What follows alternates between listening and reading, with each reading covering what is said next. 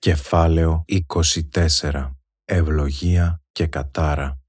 Το ταξίδι δεν τελειώνει ποτέ. Είναι ευλογία και κατάρα.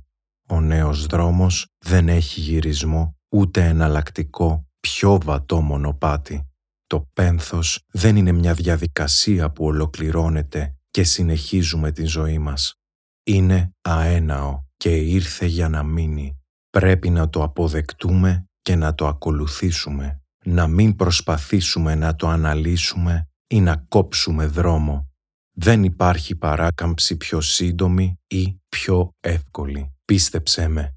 Το μόνο που υπάρχει είναι να αγκαλιάσουμε τον πόνο μας και όχι να προσπαθούμε να τον διώξουμε.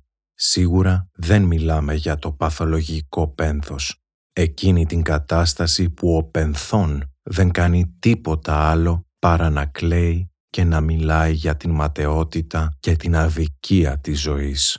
Μιλάμε πάντα για το υγιές πένθος, εκείνο που ο φίλος, συγγενής μας, έχει αποδεκτεί, έχει συμφιλιωθεί και προσπαθεί να σηκώνει το κεφάλι για να συνεχίσει στην ζωή.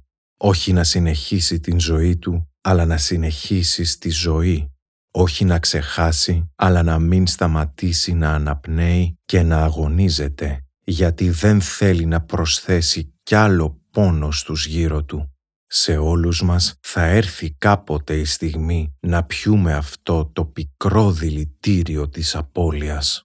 Δεν υπάρχει αντίδοτο ούτε μαγική συνταγή για να καταλάβουμε τι κρύβει αυτό το ταξίδι ή ποιο είναι το νόημα και ο λόγος που μας συνέβη.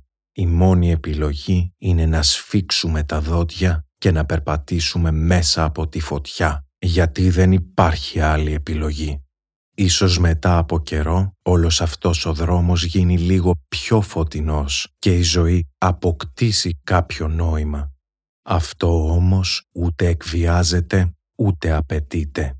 Κερδίζεται μέρα με την ημέρα και βήμα-βήμα με υπομονή και πολύ μοναχικό αγώνα. Ωστότε, ο καθένας προσωπικά πρέπει να βρει αυτό που κάνει την ψυχή του να ηρεμεί και να γαλινεύει.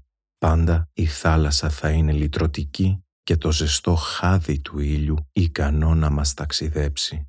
Πάντα θα υπάρχει η αγάπη φίλων και συγγενών να μας στηρίζει είτε πετυχημένα είτε όχι τόσο και να μένει η καλή τους προαίρεση. Ας μην ξεχνάμε πως αν ρίξουμε μαύρο σεντόνι σε όλα τότε δεν θα έχουμε την πνευματική διάβγεια αλλά ούτε και την σωματική δύναμη να μνημονεύσουμε τον άνθρωπό μας όπως του αξίζει. Κανείς δεν θέλει να ξεχαστεί και είναι στο χέρι μας να τιμήσουμε στο μέγιστο αυτόν που έφυγε πρόωρα και μας όρισε συνεχιστές της μνήμης του. Ήρωας δεν είναι αυτός που νικάει πάντα, αλλά αυτός που αντέχει τα κτυπήματα.